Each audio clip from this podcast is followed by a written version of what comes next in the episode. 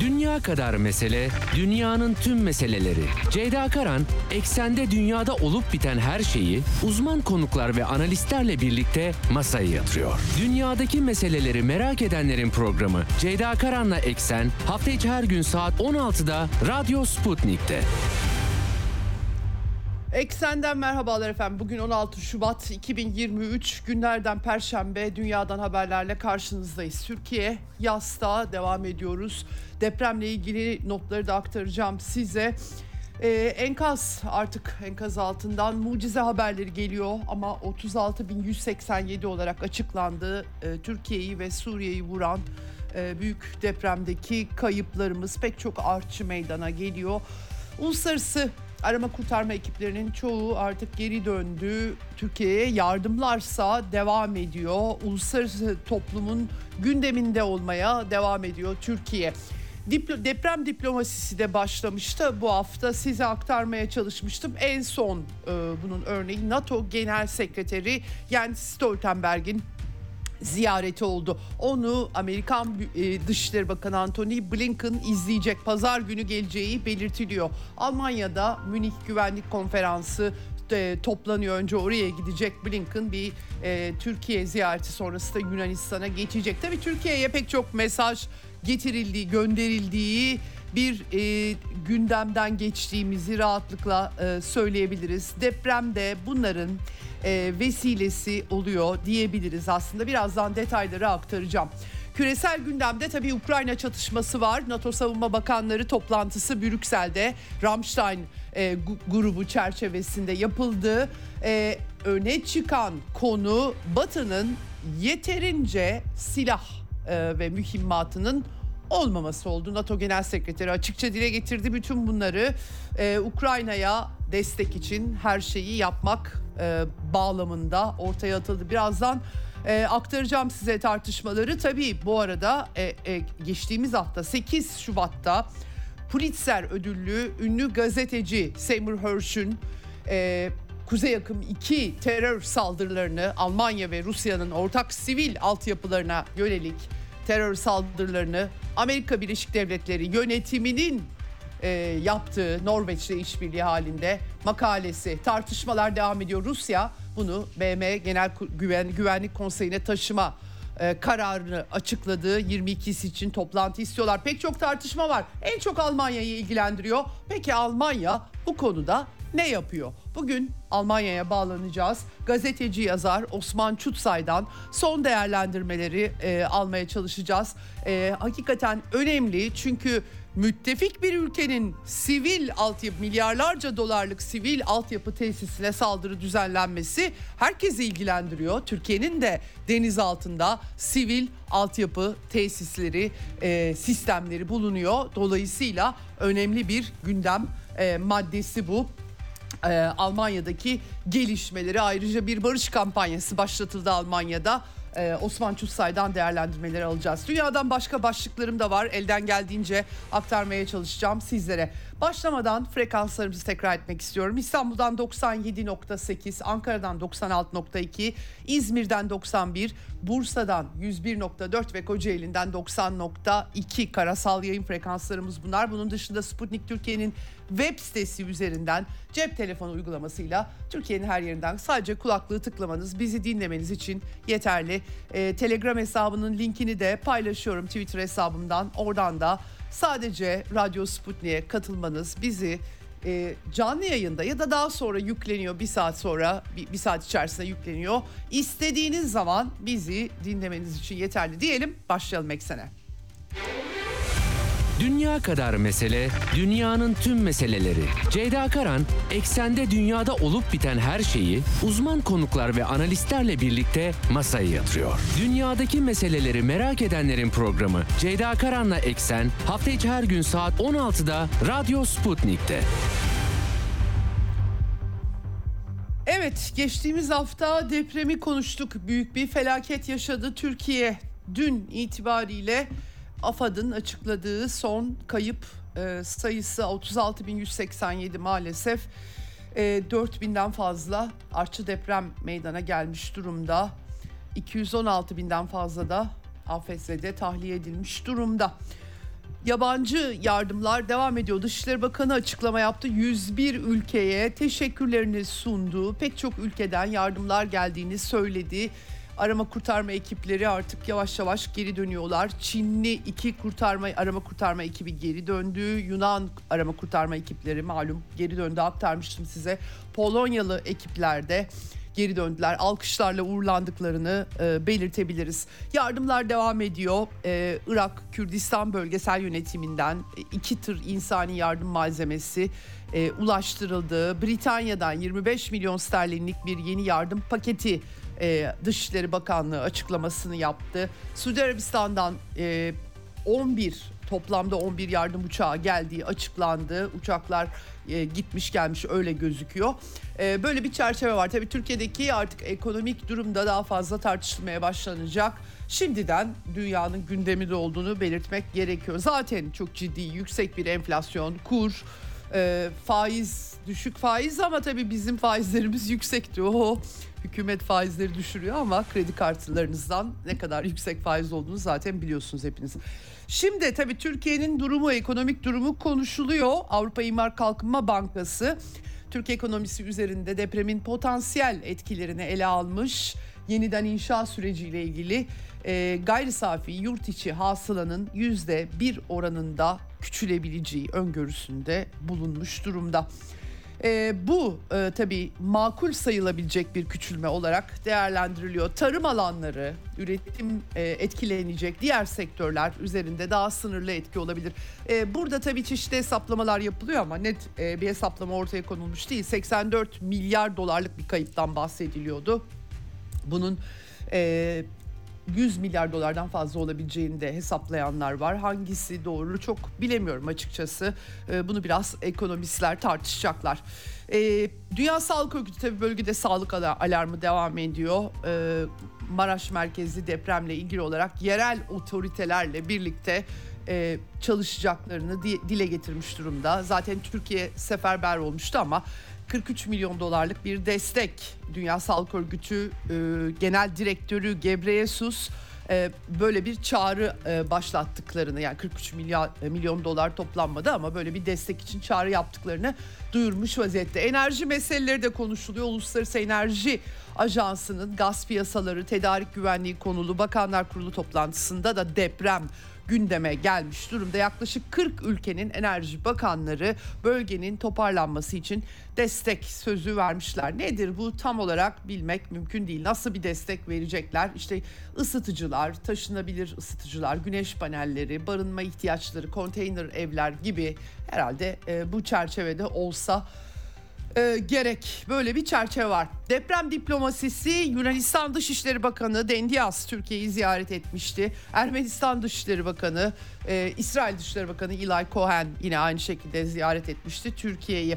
Mitsotakis Yunan Başbakanı açıklama yapmış arama kurtarma ekiplerinden duyduğu, Türkiye'deki faaliyetlerinden duyduğu gururu dile getirmiş. Anlaşmazlıklar var Türkiye ile Yunanistan arasında. Uluslararası hukuk ölçütünde iyi komşuluk ilişkilerine saygılı bir biçimde çözülebilir halklarımız arasında duygusal bağa inanıyorum demiş. Gerçekten bu dramın içinden belki de Türk-Yunan ilişkileri için daha iyi bir şey çıkabileceğine inanıyorum vurgusu yapmış. Her deprem sonrası Türk-Yunan ilişkilerinde benzer bir hava oluşuyor ee, biliyoruz. Umarız e, bu seferkinden sonra daha farklı bir resim oluşur. Ee, başlarken haftaya aslında Profesör Hasan Ünal'la konuşmuştuk. Türk-Yunan ilişkilerine Ermenistan'la ilk kez e, uzun süredir 30 yıldan fazla zamandır sınır kapısı açılmıştı yardım konvoylarının geçişi için.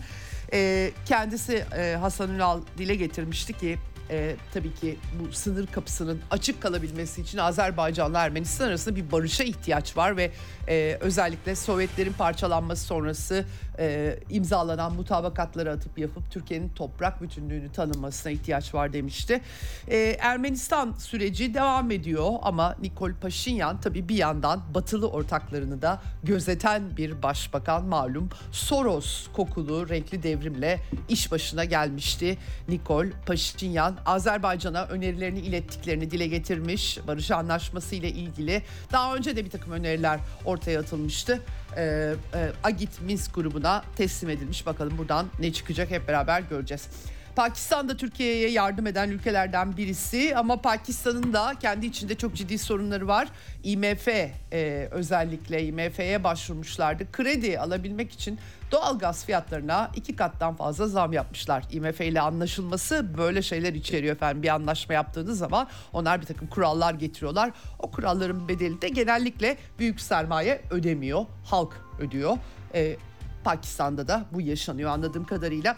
Doğalgaz tüketiminden alınan vergiyi %16'dan %113'e çıkartmışlar. Bilmiyorum Pakistan'ın yoksul halkı bu koşullarda ne yapacak? Batı'nın sağladığı yardımların her zaman bir bedeli, her zaman ağır bir faturası var. Halk üzerinde bunun altını çizmekte fayda var. Evet Şimdi deprem diplomasisine NATO da dahil oldu. Ne alaka var? Demeyin NATO bir askeri teşkilat ama NATO Genel Sekreteri derhal soluğu Türkiye'de aldı. Çok dikkat çekici. Ee, bugün yaklaşık 1 saat 20 dakika süren bir kapalı görüşme Cumhurbaşkanı Erdoğan'la NATO Genel Sekreteri Stoltenberg arasında yapılmış. Öncesinde Stoltenberg Dışişleri Bakanı Çavuşoğlu'yla da görüştü. İşte dayanışma, destekler vesaire o laflar iletildi.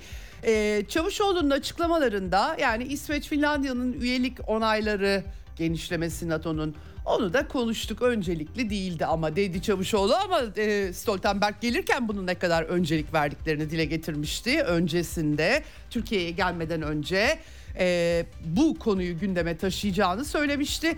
E, NATO to, e, yani e, ele alacağım konulardan biri bu olacak bastıracağım ifadesini kullanmıştı. Dolayısıyla öncelikli değil demesi e, Çavuşoğlu'nun çok ikna edici olmuyor. Bizzat Stoltenberg'in gelmeden önceki açıklamasından baktığımızda. Basın toplantısında e, Çavuşoğlu ile e, basın toplantısında Stoltenberg e, kurulduğundan beri 1950'leri kastediyor NATO topraklarında en ölümcül felaket başsağlığı dileklerimi iletmek istiyorum demiş. Oysa NATO'nun son 30 yılda Avrupa topraklarında daha beter bombalamaları var. Ee, Yugoslavya'yı parçalarken yaptıkları sivil altyapıyı bombalamaları var. Tabii ki bu deprem felaketiyle eşdeğer tuttuğum için söylemiyorum ama bizatihi NATO'nun sebebiyet verdiği çok ağır yıkımlar olduğunu unutmuş gözüküyor Stoltenberg. Şimdi e, dayanışmayı dile getirmiş, müttefiklerin desteğini dile getirmiş. Hemen derhal konuyu İsveç ve Finlandiya'ya getirip zamanının geldiğini düşünüyorum. Her ülkede önemli adımlar attılar demiş. E, e temel konu birlikte onaylanması illa birlikte onaylansın istiyorlar. Bu arada tabii e, hiç e, üçlü mutabakatta da yer almıyordu. Ne alaka diyordu herkes. Kur'an yakma olayları İsveç ve Finlandiya'ya Türkiye'nin e, koyduğu koşulların içerisinde yer almıyordu ama provokasyonlar yapılmıştı Kur- Kur'an yakma üzerinden İsveç'te. Utanç verici bir eylem şiddetle kınadım. Ee, İsveç hükümetinin kınaması da olumlu vurgusu yapmış bu konuda. Ee, Çavuşoğlu Türkiye'nin başından beri izlediği tutumun net olduğunu, endişelerinin karşılanması gerektiğini, İsveç'in yükümlülüklerini yerine getirdiğini söylemek gerçekçi bir yaklaşım olmaz demiş. Bir takım pazarlıklar dönüyor bu e, tablo e, verilen mesajlardan bile anlaşılır halde. Şimdi Anthony Blinken gelecek Amerikan Dışişleri Bakanı e, Dışişleri Bakanı Çavuşoğlu'nun önceden planlandığını söyledi. Ben görmemiştim bir yerde ama belki de benim gözümden kaçmıştır bilemiyorum. E, tabii aslında e, Blinken e, 16-22 Şubat e, tarihleri için bir Avrupa turuna çıkıyormuş. Almanya Münih Güvenlik Konferansı e, bugün itibariyle başlıyor. Ardından pazar günü Türkiye'ye gelecek. İncirlik üssü hem deprem faaliyetleri ile ilgili bilgi alacak. Ardından da Yunanistan'a geçecek. Yunanistan'da da savunma konusunda stratejik diyalog mekanizmasının dördüncü tur görüşmelerini başlatacakmış Anthony e, Blinken. Türkiye ile ortaklığı güçlendirme yollarını düş, e, görüşeceği söyleniyor. Türkiye ziyareti e, sırasında Blinken'ın. Ama Joe Biden'ın tabii Joe Biden gelir mi diye herkes bu soruları gündeme getirdi. Bu konuda Beyaz Saray yetkilisi Ulusal Güvenlik Konseyi demokrasiden sorumlu bir de üye varmış. Ne enteresan. Paulo Tufro. İlk defa duydum ismini. Bir de böyle bir şey varmış. Ee, Biden gelmeyecekmiş özetle programında yokmuş efendim ama Türkiye'ye güçlü kişisel desteğinde devam ettiriyormuş bunu da vurgulamışlar. Evet böyle bir e, deprem diplomasisi e, Türkiye'nin Batı ile sıkıntılı e, başlıklarda ilişkilerini de hızlandırmış olabilir açıkçası. Belli ki NATO Genel Sekreterinin ardından Blinken'ın gelmesi Ankara'ya şu NATO'nun genişlemesine bir onay verin bakayım anlamına geliyor. Bakalım buradan nereye gidilecek. Geçelim Ukrayna'ya. Ee, Ukrayna e, üzerinden e, NATO'nun Rusya'ya açtığı açık savaş ve Amerika Birleşik Devletleri'nin Çin kıvranışları, balonlar ve UFO'lar eşliğinde gündem devam ediyor. Şimdi dün NATO Savunma Bakanları toplantısı tamamlandı Brüksel'de Ramstein çerçevesinde gerçekleştirildi. Amerikan Pentagon şefi gitti. E, Genelkurmay Başkanı oradaydı. Ee, Ukrayna e, konusunda e, ellerinden geleni yaptıkları vurguları eşliğinde Batı'nın e, silah ve mühimmat üretimini arttırması gerektiği vurguları öne çıktı. Yok çünkü mühimmatları çünkü Ukrayna çekirdek nohut gibi mühimmat harcıyor öyle gözüküyor. Bloomberg Örneğin şöyle bir başlık e, uygun görmüş. Ukrayna Batı'nın üretebileceği ve verebileceğinden çok daha fazla hava mermisi atıyor. Günde ortalama 30 bin, ayda 1 milyon hava mermisi kullanılıyor. Bu konuda efendim Brian Bartlett'in e, The New Atlas'ta çok e, gerçekten kapsamlı, detaylı programları var. Ben de YouTube üzerinden mutlaka takip ediyorum. Kendisi eski bir Amerikan ordusu görevlisi. Tabii Amerika Amerika'nın giderek faşizm faşizme kayan politikaları karşısında Amerika'da kalmamışlardan onun YouTube yayınlarında e, üretimle ilgili e, silah ve mühimmat üretimiyle ilgili çok detaylı izahatları e, bulmak mümkün. E, genel anlamın anlamda savunma sanayi yapılanmasında böylesi bir savaş için yeterli mühimmat olma olasılığının çok zor olduğu e, dile hatta imkansız olduğu dile getiriliyor. Tabii şimdi NATO Savunma Bakanları toplantısından çıkanlara baktığımız zaman e, bir yandan da e, yıllardır hep tartışılır NATO içerisinde yüzde ikilik e, savunma harcaması diye. Artık bunu e, tavan olarak değil taban olarak alan bir batı göreceğiz. Yani giderek daha militarize olmuş e, elindeki servetin daha fazlasını silah ve mühimmat üretimine harcayan bir e, NATO yapılanması görüyoruz. Bu toplantının sonuçlarından birisi de bu. Neden? Çünkü e, Ukrayna'da e, 2014'te darbe gerçekle Amerika'nın tetiklediği darbe ve sonrasında çıkan iç savaşta Ukrayna Ukrayna'nın Slav halkı yıllarca aynı yönetimi paylaştığı Sovyetler Birliği'nde Rusya Federasyonu'na karşı bir savaş için e, vekil güç haline getirildi. Batı'nın e, bu savaşında yıpratma savaşına silah ve mühimmat yetmiyor. E, böyle bir çerçeve var. Financial Times gazetesi de Batı'nın silah sıkıntısını ele almış. Bu arada çok enteresan artık ben hani buradaki irrasyonel e, durumu anlamakta gerçekten çok zorlanıyorum ama işte bileyim, Amerikan Genelkurmay Başkanı Mark Milley Kiev 72 saat içerisinde düşebilir gibi açıklamalar yapıyor. Ama sonra Rusya'yı yenebilir gibi açık. Hani hangisi kafa karıştırıcı durumlar. E, gerçek şu cephanelikler tükeniyor öyle anlaşılıyor kıvranma buradan gibi gözüküyor. Ama tabii Batı'nın çok gelişmiş silahları var, tankları var. Nitekim Mart ayında verilecek. Hatta uçaklar yok veremeyiz. Oyuncak değil diyorlar ama bence onu da e, gayet rahat verebilecek durumdalar. O kadar da vermeyecek dememek lazım. NATO Genel Sekreterinin basın toplantısında dikkat çeken bir başka mesele. Çok çarpıcı birazdan e, o meseleye geçeceğim çünkü. E, kuzey akım sabotajları oldu. E, ama önce e, Pentagon şefi Lloyd Austin'in e, açıklamalarını aktaracağım. NATO toplantısı sonrası mutlaka zafer bekliyorlar Ukrayna'dan. E, gerçekten nasıl şey yapıyorlar bilmiyorum. Almanya'ya Bradley e, piyade araçları çok sayıda ulaşmış. Oradan aktarılacak takviye kuvvet. E, Hatta Amerika Yemen kıyılarında Husilerle, burada Yemen'de de bir savaş var sadece Ukrayna'da yok tabii ki.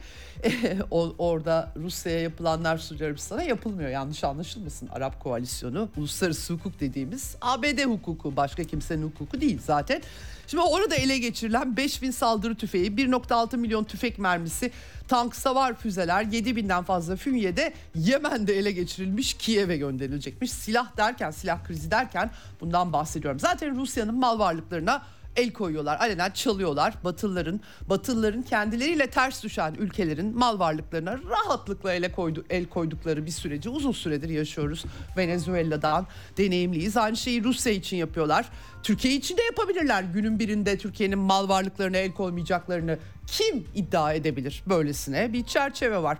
Bu arada 9.9 e, milyar dolarlık ek bütçe desteği Ukrayna'nın zaten faturalarını Amerika ödüyor. Ha Ukrayna ha Amerika ikisi aynı şey arada pek bir farkı yok. Ve İsrail Dışişleri Bakanı çok enteresan Eli Cohen e, Azak taburu ban açıkça devlet ideolojisi olarak Yahudi soykırımına rol oynamış banderist Kiev'i ziyaret ediyor.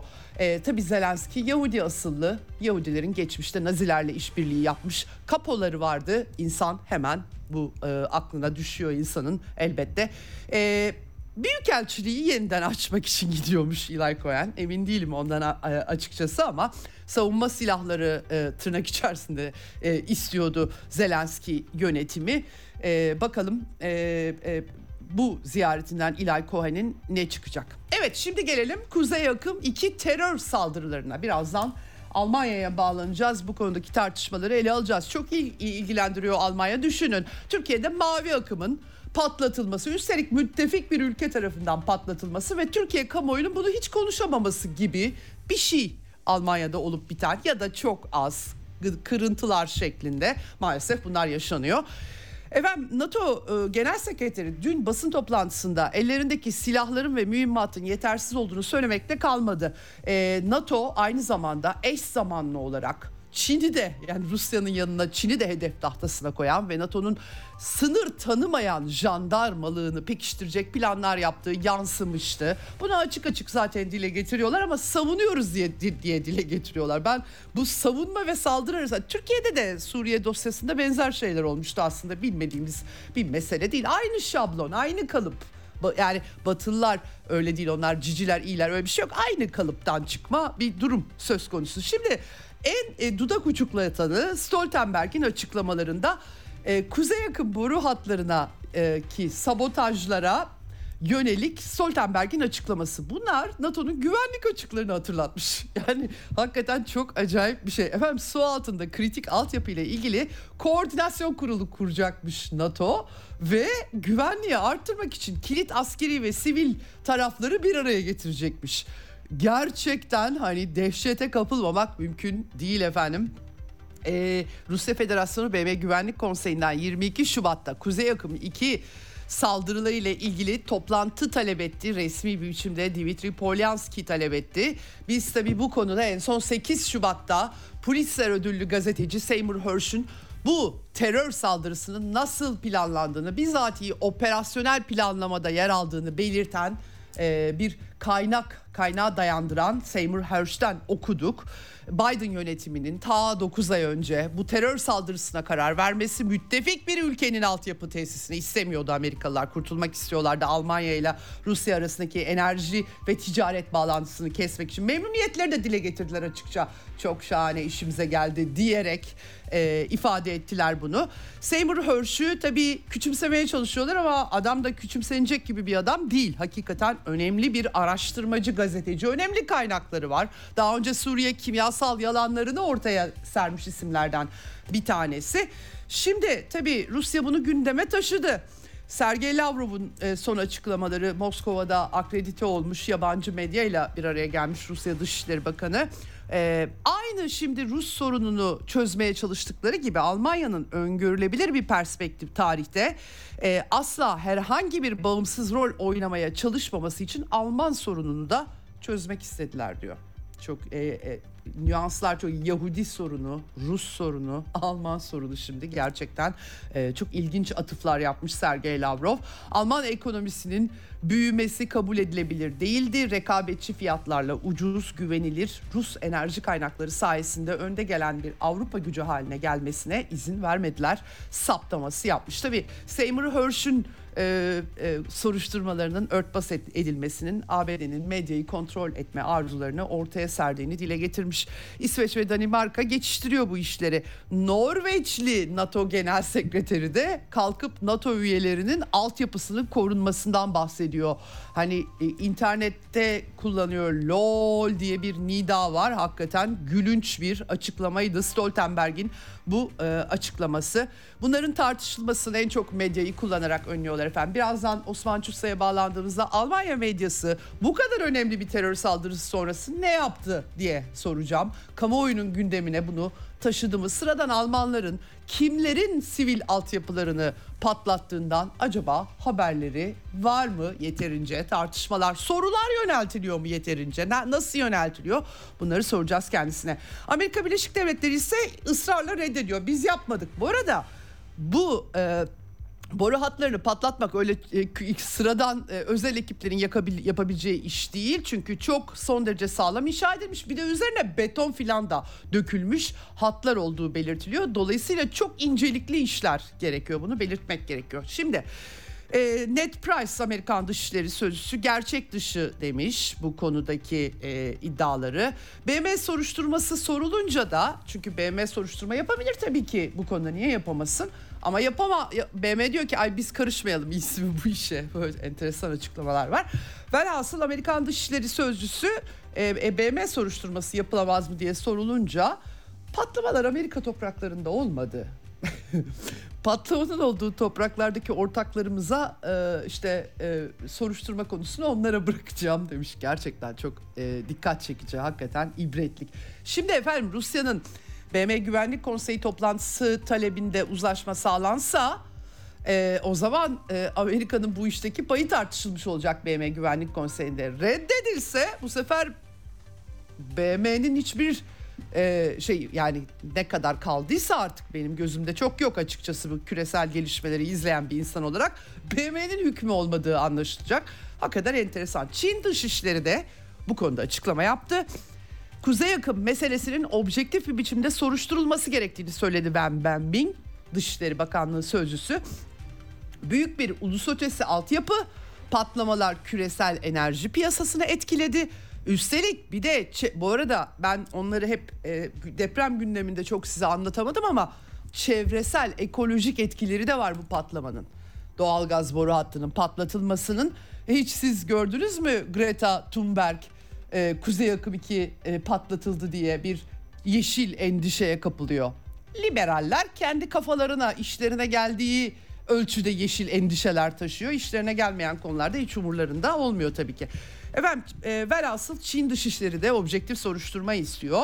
Adalet önüne çıkartılmasına bahsediyor. Hangi adalet önüne çıkartılacak orası ayrı bir konu. Öyle bir uluslararası kurumsal düzen kalmadı zaten. Hukuk da kalmadı. Amerikan hukukunun kurallara dayalı düzeni var e, işte böyle kör topal teknik görünüm üzerinden bir uluslararası hukuktan herkes bahsediyor ama hangi uluslararası hukuk diye soracak e, yeterince argüman var elimizde. Seymour Hersh ise Amerikan basınının Kuzey Akım hatlarının e, terör saldırısı ile ilgili haberini örtbas ettiğini söylemiş en son yazdıkları. Geçmişteki e, New York Times'ta Washington Post'taki yazılarına atıf yapmış. Şimdi ee, yani e, Beyaz Saray'ın iddialarımı reddetmesini bile haber yapmıyorlar diyor. Yani bakınız Batı medyası işte Türkiye'deki medya düzeni çok eleştiriliyor ya. Ben e, sıradan bir dünya gözlemcisi olarak söyleyeyim. Batı medyasının zerre bir farkı yok Türkiye'den. Zerre bir farkı yok. Hatta daha incelikli işler becerdikleri için daha tehlikeli olduğunu ben şahsen düşünüyorum doğrusunu söylemek gerekirse. evet. Şimdi e, Seymour Hersh e, son yazılarında açıkça dile getirmiş Almanya'yı dediğim gibi birazdan soracağız. E, bu e, önemli bir konu gerçekten. E, Türkiye'nin de bu tarz denizaltı altyapısını iyi korumasında fayda olduğunu ben düşünüyorum doğru, e, açıkçası. Çünkü Türkiye'nin de Rusya ile çok önemli yıllardır yeni de değil e, ticari, ekonomik, enerji ilişkileri bulunuyor. Tıpkı Almanya'nın vaktiyle olduğu gibi dolayısıyla korumak gerekiyor bunları. Anlaşılan o ki bilemiyorum Norveçli yani Seymour Hersh'ün iddiasında Amerika'ya e, bu konuda yardımcı olan e, Seymour Hersh'ün iddiasına göre Norveçli Genel Sekreter bu konuda komite kurulmasından bahsediyor ama dikkatli olmakta fayda var. Evet şimdi ee, Ukrayna cephesinde sağdan çok fazla bir e, oradan haberler biraz kesilmiş durumda. Kırım'a bir İHA, İHA saldırısı oldu ve hava savunması tarafından düşürüldüğü bilgileri var. Yarın Rusya lideri e, Moskova yakınlarında Novo Ogarevo'da e, Lukashenko ile Belarus lideriyle görüşecek. Lukashenko bir yandan Putin ve Biden arasında Minsk'te bir zirve düzenleyebileceklerini söyledi ama diğer yandan da çok yakıcı açıklamalar yaptı. Ukrayna'nın kendilerine 2020'den beri yaptırım uyguladığını batıdan bile önce söyledi. Anglo-Saksonlar ABD bile değil, Batı Avrupa bile değil.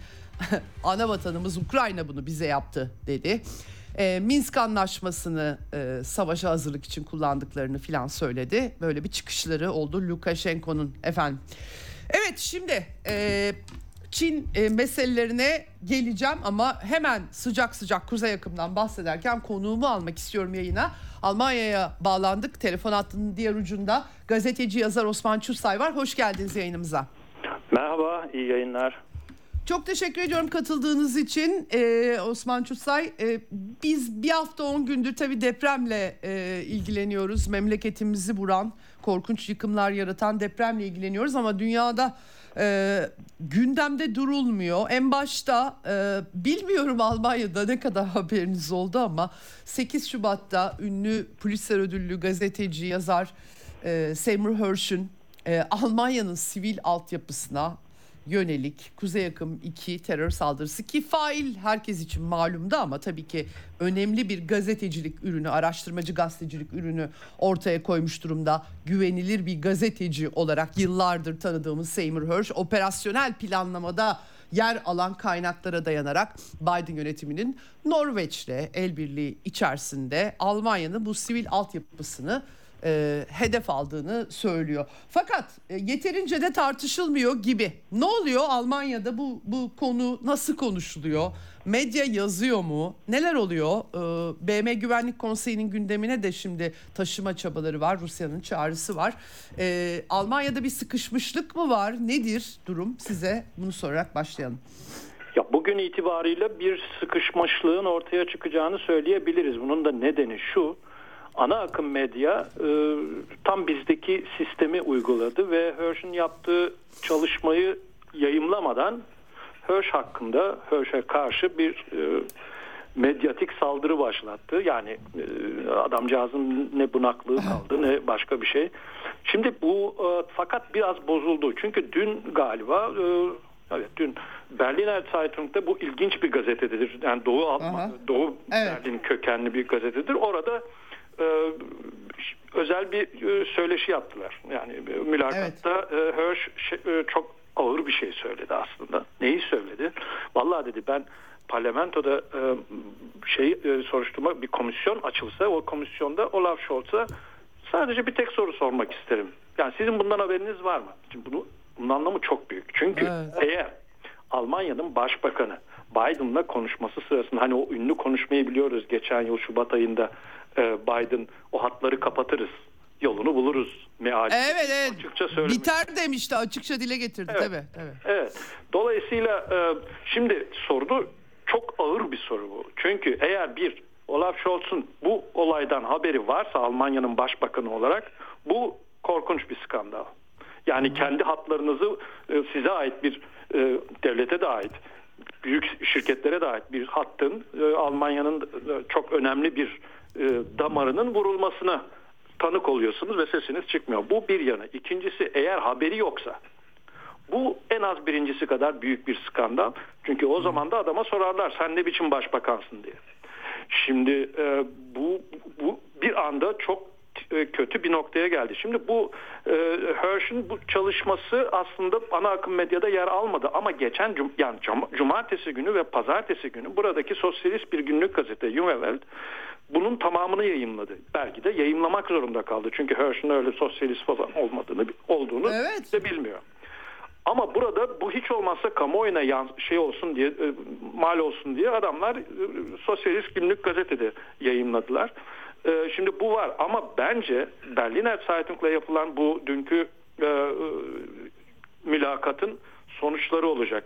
Ee, sonuçları olmaması mümkün değil. Yani buna, buna cevap vermesi çok zor Olaf Scholz'un ve onun yakın ekibinin.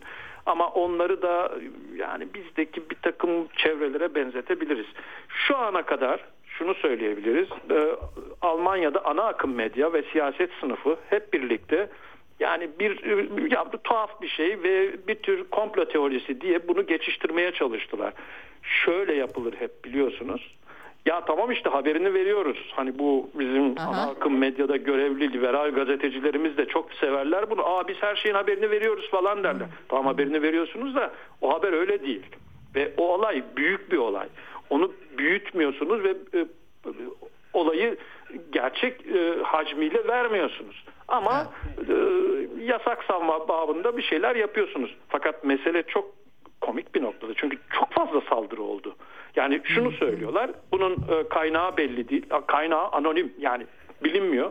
E, her gün kendileri anonim kaynaklardan. Ben artık fenalık geçiriyorum. Amerikan medyasında sürekli birileri bir şey fısıldıyor. Zaten papağan gibi istihbarat servislerinin şeylerini yazıyorlar. Anonim kaynaklardan nasıl şikayet edebiliyorlar? Ben de onu anlamadım. Ya ya o, ama bunu yapmak zorundalar. Başka türlü olmaz ama anonim olmaması mümkün mü? Ya bu e, benim diyor kaynağım kaynakla daha doğrusu bu bir çevreyle bağlantısı var ve bu da kendi kadrosu Hirsch tek başına bir e, yapmıyor ki bu işleri. Hirsch'ün bir çevresi var. Yani bir evet, çalışma. Evet. Geçmişte grubu. de öyleydi. Evet. Tabii evet. yani dolayısıyla ben kaynağımı verir şunu söylüyor. Ya gazeteci kaynağını verir mi? Siz deli misiniz? Yani adamcağız bu lafları kullanmadan onu söylüyor. Gazeteci kaynağını e, ifşa eden gazetecinin gazeteciliği kalır mı? Ha doğru mu yanlış mı? Onları bir tart, e, tartın, bir bakın, bir test edin diyor adamın söylediği bu. Ve ama tabii çok büyük bir e, bu çok büyük bir skandal. Yani bu bir yerden sonra başka nedenlerle e, patlayacak bir e, düğüm gibi yani. Bu, bu, Peki. Bunu zor. Bunun altından kalkmaları zor.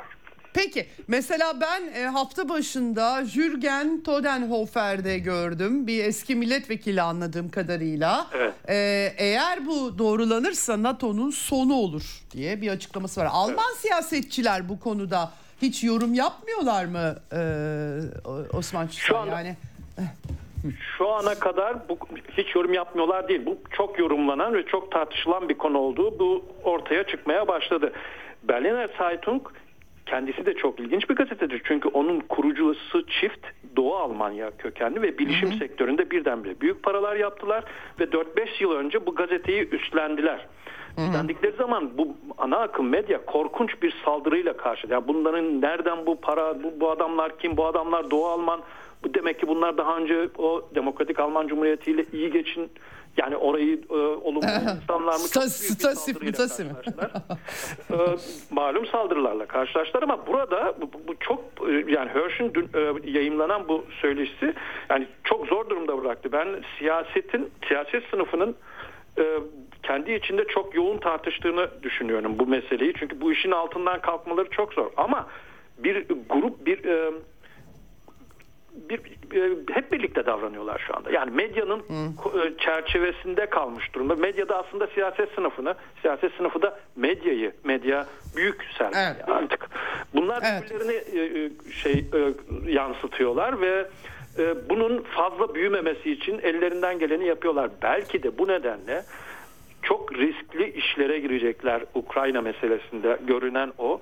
Ee, çünkü sis bombaları atılması gerekiyor. Ya bir başbakanın böyle hmm. önemli bir olayda bilgisi varsa büyük skandal, bilgisi yoksa en az o kadar büyük bir skandal. Peki e, Scholz'un e, konumu evet e, Scholz'un bu arada koltuğu yani kimi yerlerde dile getiriliyor. O da bunu kontrol etmeye çalışıyor anladığım kadarıyla. Yani hiç olmazsa sosyal demokratlar olursa bu savaşın 3. Dünya Savaşı düzeyine çıkmasını belki engeller gibi bir umut dışarıdan öyle en azından algılanıyor. Çünkü militarist yeşillere falan kalırsa yani Almanya'nın şu an Nazi sembollerini iyice Ukrayna'da zaten öyle yapıyorlar da e, hemen e, kuşanıp e, Rusya'ya savaşa gitmesi falan beklenebilir öyle de rezil bir durum var çünkü.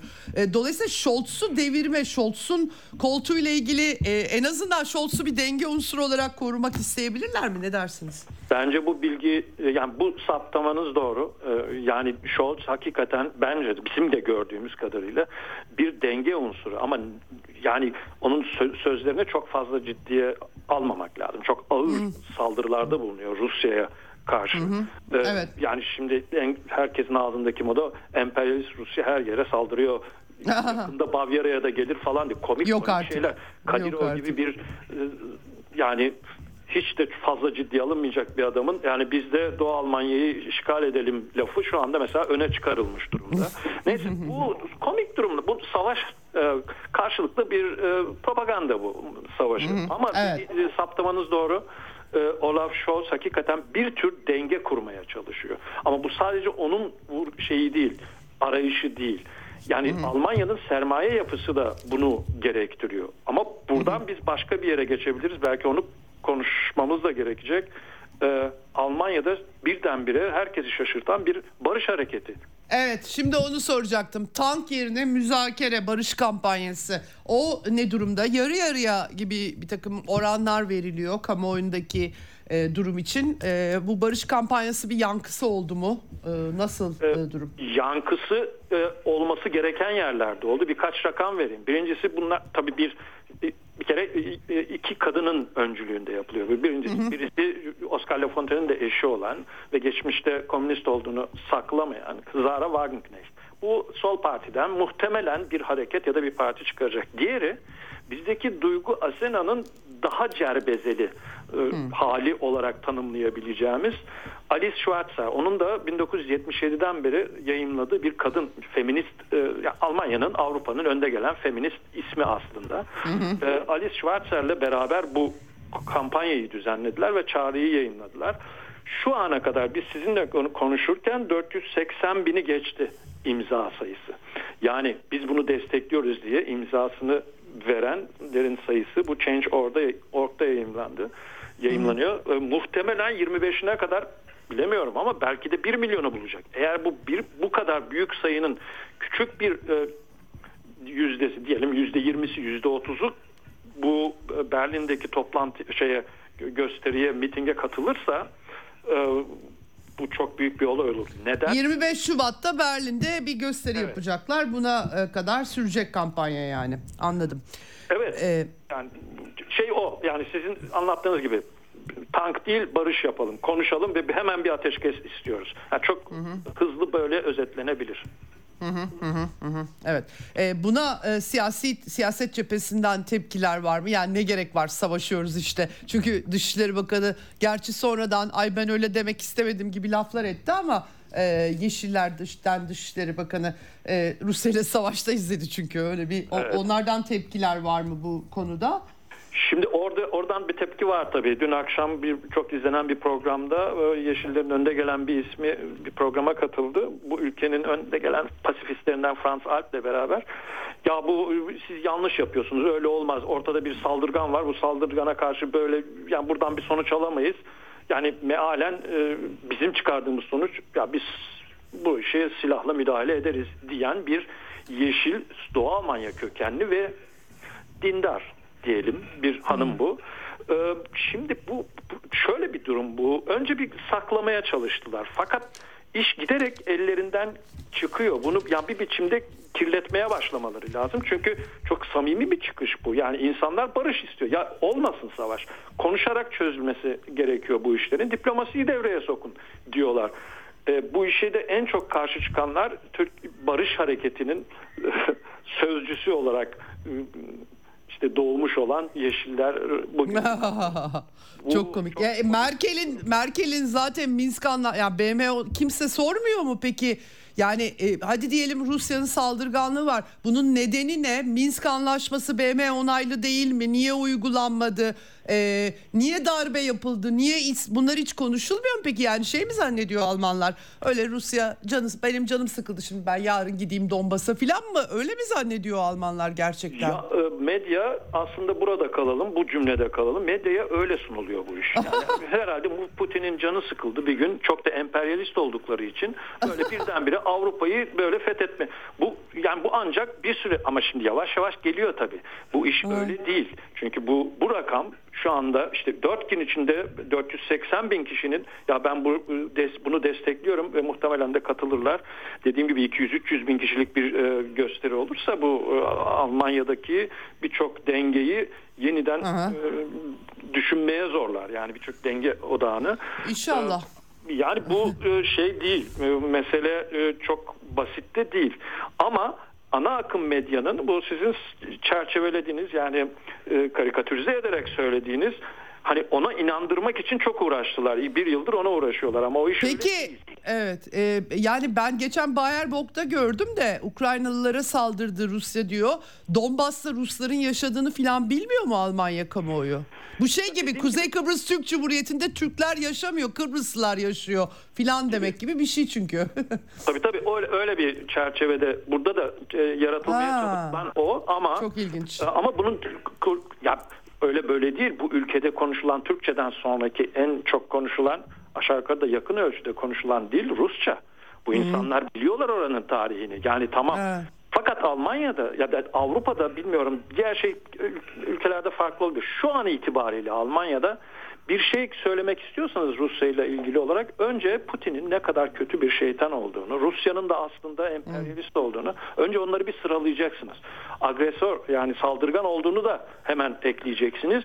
Ondan sonra belki barış çağrısında bulunabilirsiniz. Ya Çok bu enteresan. böyle olmasa çok büyük bir ideolojik kampanya ile karşı karşıyayız. Hı hı. Yani buralarda demokrasi ve özgür basın arayanları e, çok e, kuşkuyla karşılıyorum. Çok evet, basın dönemde. basın basın çok ciddi bir problem herhalde. Gerçekten e, küçümseniyor ama e, inanılır gibi değil e, bütün Tabii. bu siyaseti, siyasi çerçeve, tarihsel çerçeve hiçbirini anlatmamışlar demek ki. Çok medyanın rolünü bir kez daha bu sayede anlıyoruz. Çok teşekkür ediyorum Osman Çusay değerlendirmeler, aktardıklarınız, verdiğiniz bilgiler için.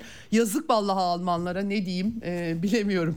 Çok Ama teşekkürler. akıllı Almanlar var. Görüşmek Neyse, üzere. Neyse evet inşallah sayıları artar. Çok teşekkürler. Çok sağ olun. İyi günler. İyi günler. Hakikaten çok acayip efendim yani düşünün e, e, yani bunlar Türkiye'de filan e, Türkiye'yi hep eleştiriyorlar ya e, çok ilginç yani aslında daha beter bir durum olduğu anlaşılıyor. Ben geçen gün size Bayerboh'un sözlerini e, aktarmıştım yani herhalde Bayerboh Amerika'nın Afganistan'ı ya Irak'ı işgal gibi filan düşünüyor kafasında böyle de bir ya da manipüle ediyor çarpıtıyor. E, Sovyetler Birliği'nin eski ve önemli parçası iki tane devlet başkanı çıkartmış bir ülke sınırları biraz yapay denilebilir. Başka azınlıklar var. En büyük azınlık Rus azınlık doğal olarak Sovyetler Birliği'nde aynı ülkenin parçası oldukları için. Avrupalılar orası Avrupa diyorlar. Slav ee, e, Ukraynalılar da Ruslar gibi sınav hatta Rusluğun doğum yeri Kiev ama oradan çarpık nazizmle bezenmiş nasyonalist açıkça sembolleriyle beraber kullanıyorlar. Banderist, katliamcı bir eski ideolojiyi alıp biraz pop pop Amerikancılıkla sıvayarak Avrupalılara sunuyor. Hani Amerikalılar cahildir, bilmezler, tarih bilmezler, etmezler diyebiliriz ama bunların Almanya'da olması çok acayip hakikaten. Evet şimdi son olarak e, size e, en son e, Asya'dan aktaracaklarım var. Çünkü e, Amerikalılar e, Ukrayna krizinden dersleri Tayvan için planlar geliştirmeye e, aynı zamanda yönlendirmek istiyorlar öyle gözüküyor.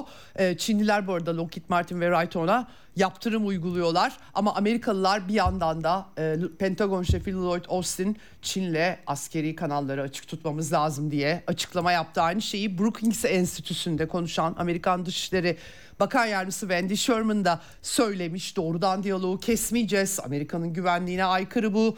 BM Güvenlik Konseyi üyesi tıpkı Rusya gibi aslında Çin'de. E, efendim balon Çin balonunu düşürünce tabii ne oldu? E, meteoroloji balonu sürüklenmiş zaten kontrol edemiyorlar rüzgarla ancak e, yukarı aşağı e, inebiliyor balonlar malum meteoroloji balonları. Bunun işte öncelikle büyük bir casusluk sanki uydular yokmuş gibi casus balon diye sundular. Sonra tabii e, Savunma Bakanlığı Rusya Çin Savunma Bakanlığı ile temas kurmak isteyince Çinliler yok öyle şey dediler. Çıkmadılar telefon telefonlarına. Şimdi işte NBC'ye konuşmuş Lloyd Austin. Askeri kanalları kapatma arzusu tehlikeli filan falan. O zaman Çin balonlarını vurmamak gerekiyor. Bir de üstüne UFO'lar çıktı. Efendim uçan UFO'lar.